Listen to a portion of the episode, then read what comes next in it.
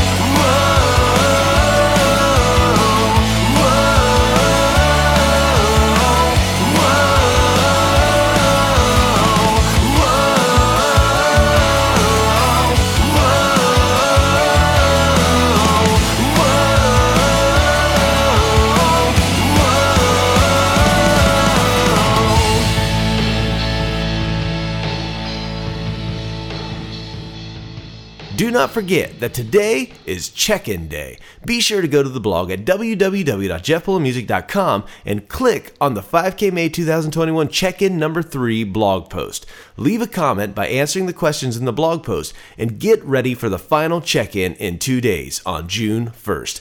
This has been an amazing challenge. I hope that you have enjoyed it. I can't believe how quickly May has flown by.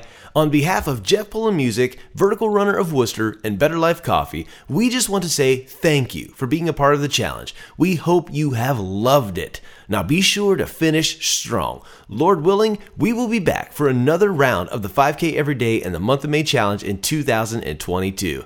But we're getting a little ahead of ourselves here. There are still a few days left, and we still have a bit of Bible reading left as well. So let's go ahead and get right back into the final chapters of the Gospel of John. Chapter 20 Early on Sunday morning, while it was still dark, Mary Magdalene came to the tomb and found that the stone had been rolled away from the entrance. She ran and found Simon Peter and the other disciple, the one whom Jesus loved. She said, They have taken the Lord's body out of the tomb, and we don't know where they have put him. Peter and the other disciple started out for the tomb. They were both running, but the other disciple outran Peter and reached the tomb first. He stooped and looked in and saw the linen wrappings lying there, but he didn't go in.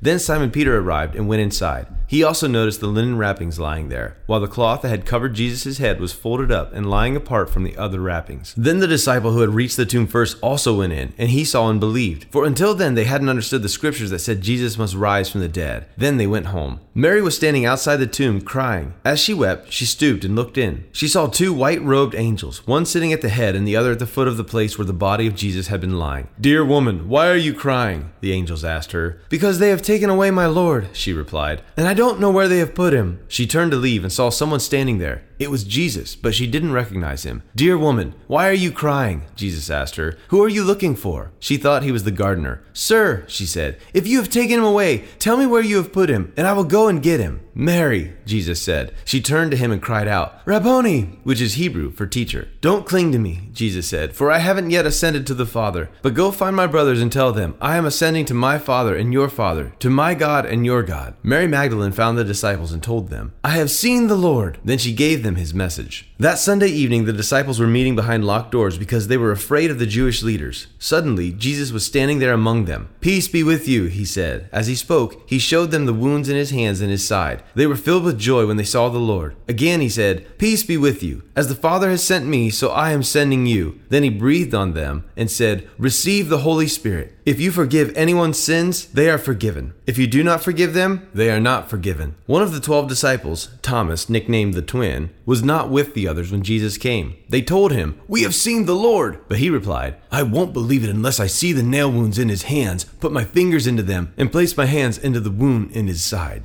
Eight days later, the disciples were together again, and this time Thomas was with them. The doors were locked, but suddenly, as before, Jesus was standing among them. Peace be with you, he said. Then he said to Thomas, Put your finger here, and look at my hands. Put your hand into the wound in my side. Don't be faithless any longer. Believe, my Lord and my God, Thomas exclaimed. Then Jesus told him, You believe because you have seen me. Blessed are those who believe without seeing me. The disciples saw Jesus do many other miraculous signs, in addition to the ones recorded in this book. But these are written so that you may continue to believe that Jesus is the Messiah, the Son of God, and that by believing in him, you will have life by the power of his name. I love the purpose statement blatantly sitting at the end of John 20. The disciples saw Jesus do many miraculous signs in addition to the ones recorded in this book, but these are written so that you may continue to believe that Jesus is the Messiah, the Son of God, and that by believing in him, you will have life by the power of his name. That's John 20, verses 30 and 31.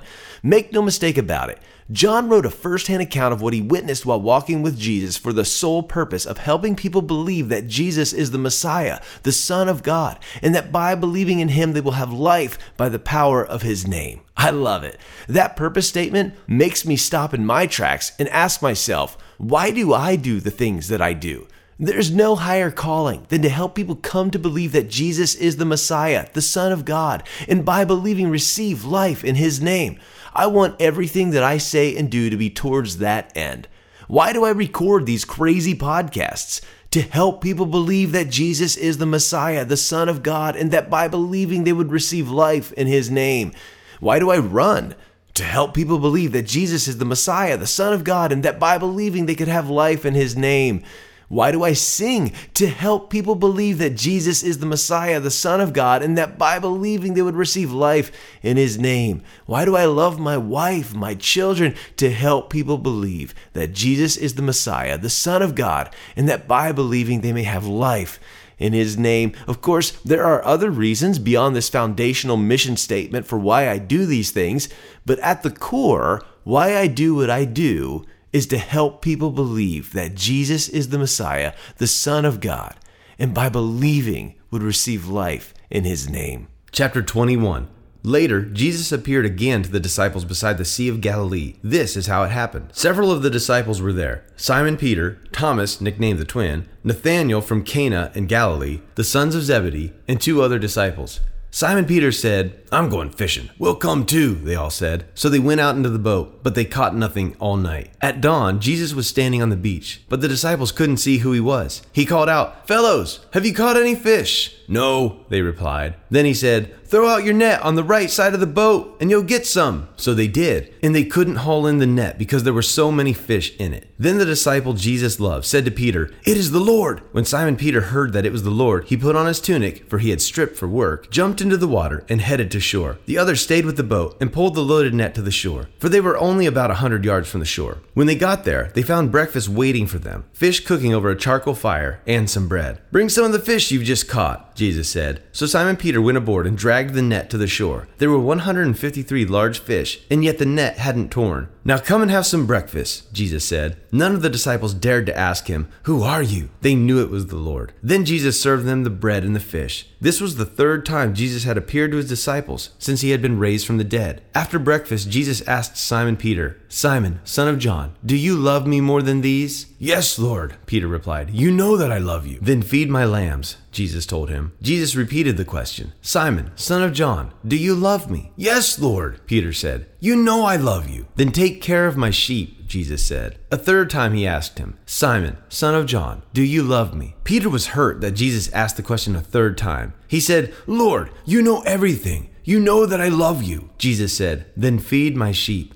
I tell you the truth, when you were young, you were able to do as you liked. You dressed yourself and went wherever you wanted to go. But when you are old, you will stretch out your hands, and others will dress you and take you where you don't want to go. Jesus said this to let him know by what kind of death he would glorify God. Then Jesus told him, Follow me. Peter turned around and saw behind them the disciple Jesus loved, the one who had leaned over to Jesus during the supper and asked, Lord, who will betray you? Peter asked Jesus, What about him, Lord? Jesus replied, If I want him to remain alive until I return, what is that to As for you, follow me. So the rumor spread among the community of believers that this disciple wouldn't die. But that isn't what Jesus said at all. He only said, If I want him to remain alive until I return, what is that to you? This disciple is the one who testifies to these events and has recorded them here, and we know that his account of these things is accurate. Jesus also did many other things. If they were all written down, I suppose the whole world could not contain the books that would be written. I want to be very clear when I say that I do not believe that you need to know and understand Greek or Hebrew in order to understand the Bible. I believe that God has given us everything that we need in order to live lives of godliness. In short, I believe what Peter has written in his second epistle. He said this By his divine power, God has given us everything we need for living a godly life. We have received all of this by coming to know him, the one who called us to himself by means of his marvelous glory and excellence. That's 2 Peter chapter 1, verse 3. And with that being said, we sometimes miss out on the richness and the depth of the scriptures when we only read it at face value in English. I think this is true of John 21, especially in Jesus and Peter's campfire conversation. After breakfast, Jesus asked Simon Peter, son of John, Do you love me more than these? Yes, Lord, Peter replied. You know I love you. Then feed my lambs, Jesus told him. Jesus repeated the question Simon, son of John, do you love me? Yes, Lord, Peter said. You know I love you. Then take care of my sheep, Jesus said. A third time he asked him, Simon, son of John, do you love me? Peter was hurt that Jesus asked the question a third time. He said, Lord, you know everything. You know that I love you. Jesus said, Then feed my sheep. That's John 21, verses 15 through 17. This conversation is not exactly as it appears. The English language misses it, and I want to help us to see it today. First, though, we should back up far enough to catch the heart of Peter, the disciple who abandoned Jesus and denied him three times, pretty immediately after saying he would never deny Jesus. Good intentions, bad follow through. I think Peter gets a bad rap here, and I want to help us to see his situation from a slightly different light. From my perspective, I think it's a more accurate light. Put yourself in Peter's sandals for one moment. In John 13, at the Last Supper, Peter declared boldly that he was willing to die for Jesus. See John 13, verse 37. Jesus responded to this by telling Peter that before the rooster crows, Peter will not die for Jesus, but will actually deny him three times. Now let's skip ahead to John 18. When Jesus is betrayed by Judas and the Roman soldiers and the temple guards were there to arrest him, who was it that pulled a sword out and started slashing and hacking? It was Peter. I think Peter was serious. He was showing here that he was willing to die for Jesus. And what did Jesus have to say about all of this? Jesus said to Peter, Put your sword back into its sheath. Shall I not drink from the cup of suffering that the Father has given me? That's John 18, verse 11. Now, again, put yourself in the sandals of Peter. There you are, willing to die for Jesus, pulling out your sword and fighting the people who are coming against him. And yet he tells you to put your sword back into its sheath. What? How could you even process this? I'm willing to die for you, but you say, put away your sword? Now imagine your utter confusion as you tried to process all of this. Imagine the flood of emotions running through your heart and the overload of information running through your mind. Peter was frozen. Oh, what do I do now? Jesus was arrested and tied up, and Peter followed, though from a distance. Where are they taking him? What do I do now? He doesn't want me to fight for him. How do I help? He winds up at the high priest's house, confused, unsure of what to do. What is going on? In this moment, as he is certainly trying to find out what is going on inside with Jesus, he is accused three times of being a disciple of Jesus. He denies the accusation three times, and then the rooster crows. And as Luke tells us, Peter left the courtyard weeping bitterly. That's Luke 22, verse 62. Why was he weeping bitterly? I don't believe that Peter had a category in his mind for everything that had transpired in that short period of time. I don't doubt for one moment that Peter was willing to die for Jesus, but in the madness and at Christ's command, he didn't follow through with it. To make matters worse, as he was attempting to get close enough to the trial to possibly rescue Jesus, though we didn't know how because Jesus told him to put away his sword, he found himself actually denying Christ on three separate occasions. What happened? How could this have happened? Who am I? What have I done? When Jesus shows up on the shore here at the beginning of John 21, Peter has gone back to his old way of life. I believe that after denying Christ, Peter was ashamed of himself and of what he had done. He went back to what was safe. He went back to the one thing that he knew for sure about himself. He was a fisherman. We find him here in John 21 out on the lake fishing, no doubt trying to just forget about the whole thing, probably the whole time, from the moment that he left his life of fishing to become a disciple of Jesus to the moment that he denied him. But Jesus didn't let him go that easily. Jesus was on the shore while Peter, along with some of the other disciples, were out fishing on the lake. The fishing stunk, and they hadn't caught anything all night, though I doubt they were honestly fishing as much as they were just thinking. The mystery man on the shore, whom we all know to be Jesus, said to put the net on the other side of the boat. Of course, this is a ridiculous idea. If the fish were not on the left side, they most certainly were not going to be on the right side. But the ridiculous idea worked. They hauled in 153 large fish. We'll go ahead and skip past that very specific number and simply say that the disciples recognized this miracle as being the hand of God, and they realized that it was Jesus who was on the shore. Immediately, the disciples headed back to the shore to be with Jesus. Peter, however, put on his outer garment and jumped into the water. Now, I've heard many sermons in which the pastor claims that Peter was so excited to see Jesus that without thinking, he put on his outer garment and jumped into the water, attempting to beat the boat back to the shore. Yeah, I don't think so.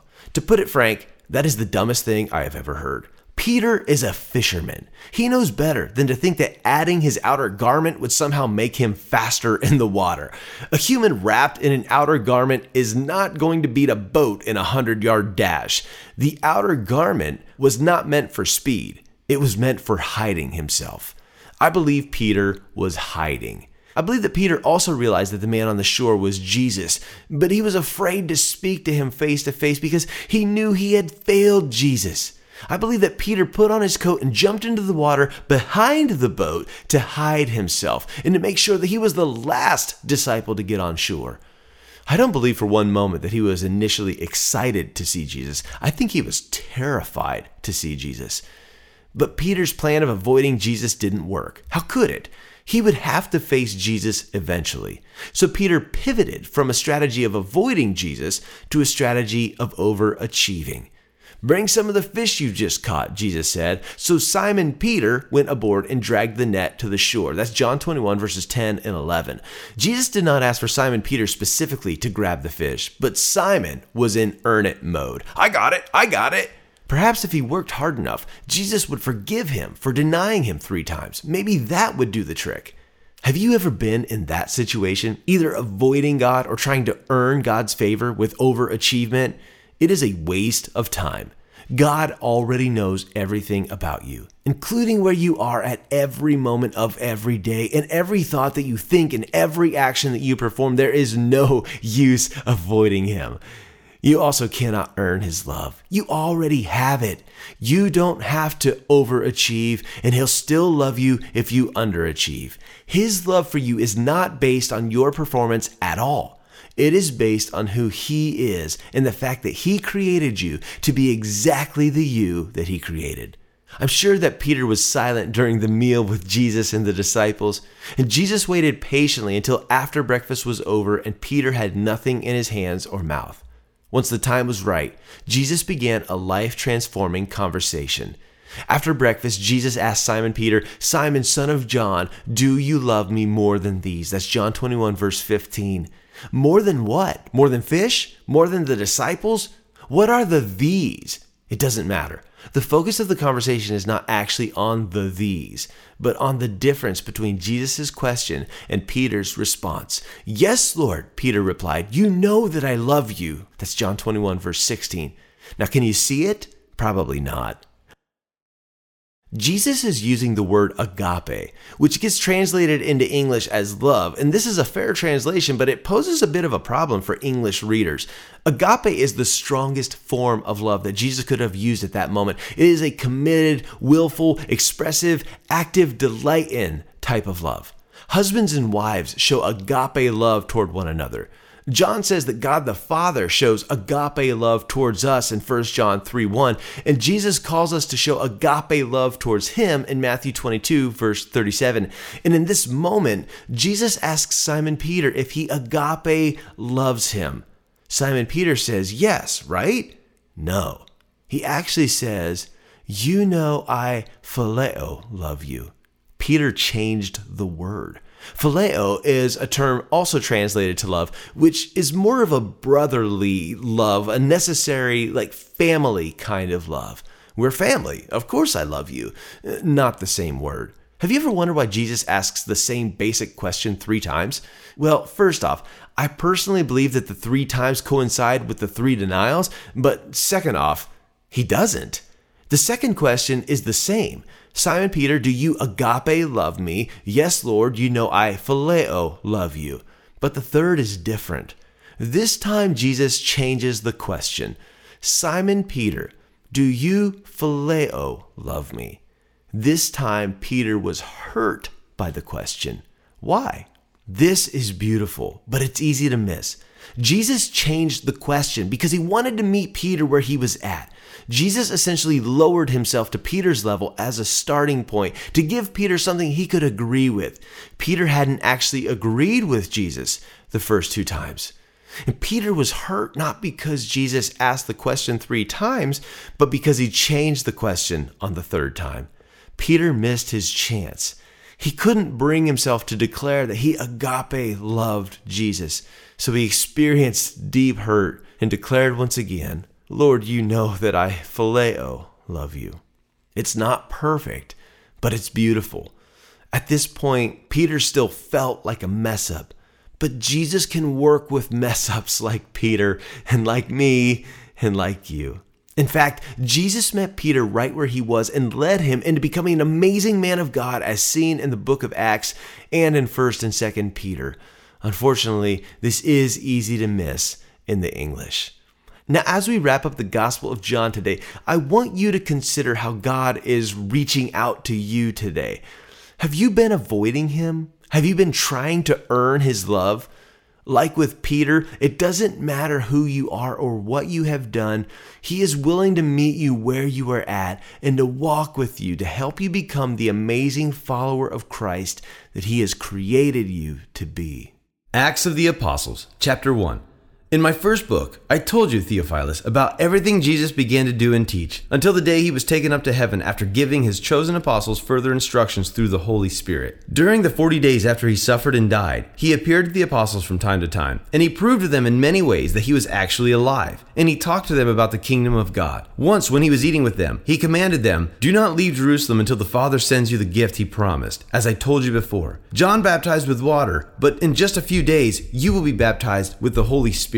So when the apostles were with Jesus, they kept asking him, Lord, has the time come for you to free Israel and restore our kingdom? He replied, The Father alone has the authority to set those dates and times, and they are not for you to know. But you will receive power when the Holy Spirit comes upon you, and you will be my witnesses, telling people about me everywhere in Jerusalem, throughout Judea and Samaria, and to the ends of the earth. After saying this, he was taken up into a cloud while they were watching, and they could no longer see him. As they strained to see him rising into heaven, two white robed men suddenly stood among them. Men of Galilee, they said, why are you standing here staring into heaven? Jesus has been taken from you into heaven, but someday he will return from heaven in the same way you saw him go. Then the apostles returned to Jerusalem from the Mount of Olives, a distance of half a mile. When they arrived, they went up to the upstairs room of the house where they were staying. Here are the names of those who were present. Peter, John, James, Andrew, Philip, Thomas, Bartholomew, Matthew, James, the son of Alphaeus, Simon the Zealot, and Judas, the son of James. They all met together and were constantly united in prayer, along with Mary, the mother of Jesus, several other women, and the brothers of Jesus. During this time, when about 120 believers were together in one place, Peter stood up and addressed them. Brothers, he said, the scriptures had to be fulfilled concerning Judas, who guided those who arrested Jesus. This was predicted long ago by the Holy Spirit, speaking through King David. Judas was one of us and shared in the ministry with us. Judas had bought a field with the money he received for his treachery. Falling headfirst there, his body split open, spilling out all his intestines. The news of his death spread to all the people of Jerusalem, and they gave the place the Aramaic name Akeldama, which means field of blood. Peter continued, This was written in the book of Psalms, where it says, Let his home become desolate, with no one living in it. It also says, Let someone else take his position. So now we must choose a replacement for Judas. From among the men who were with us the entire time when we were traveling with the Lord Jesus, from the time he was baptized by John until the day he was taken up from us. Whoever is chosen will join us as a witness of Jesus' resurrection. So they nominated two men Joseph, called Barsabbas, also known as Justus, and Matthias. Then they all prayed, O Lord, you know every heart. Show us which of these men you have chosen as an apostle to replace Judas in this ministry, for he has deserted us and gone where he belongs. Then they cast lots, and Matthias was selected to become an apostle with the other eleven. Sometimes the most obvious things can be the easiest things to miss. We are probably all somewhat familiar with Acts 1 8. You will receive power when the Holy Spirit comes upon you, and you will be my witnesses, telling people about me everywhere in Jerusalem, throughout Judea and Samaria, and to the ends of the earth. That's Acts 1 8. Pretty straightforward, right? But what did the disciples do with this incredibly straightforward command from the Lord Jesus? After saying this, Jesus was taken up into a cloud while they were watching, and they could no longer see him. As they strained to see him rising into heaven, two white robed men suddenly stood among them. Men of Galilee, they said, why are you standing here staring into heaven? Jesus has been taken from you into heaven, but someday he will return from heaven in the same way that you saw him go. That's Acts 1, verses 9 through 11. This is the last time that Jesus is on earth with his disciples, and in this moment, he gives them a very clear directive You will be my witnesses in Jerusalem, Judea, Samaria, and to the ends of the earth. So, what did they do with this clear directive? They marched straight to Jerusalem, right? Wrong. They just stand there, staring into the big, empty sky. Thankfully, two angels snapped them back into reality. Men of Galilee, why are you standing here staring into heaven? They had a job to do, and so do we. We are called to be witnesses in Jerusalem, Judea, and Samaria, and to the ends of the earth. No hidden Greek words there. But too often we are just standing around, staring, doing nothing of eternal significance. I love what the old English preacher from the late 1800s, the great Charles Spurgeon, once said Brethren, do something, do something, do something. While societies and unions make constitutions, let us win souls. I pray you be men of action, all of you. Get to work and quit yourselves like men. Old Suwarrow's idea of war is mine. Forward and strike, no theory, attack, form a column, charge bayonets, plunge into the center of our enemy. Our one aim is to win souls, and this we are not to talk about, but do in the power of God. That's Charles Spurgeon. And I think it is crystal clear that God has called us to advance the gospel and make disciples in this generation as well. Wherever we are and wherever we go, may our focus be on helping people believe that Jesus is the Messiah, the Son of God, and that by believing they may receive life in His name. To send you out today, here is a fitting song from If We called I Will Be a Witness.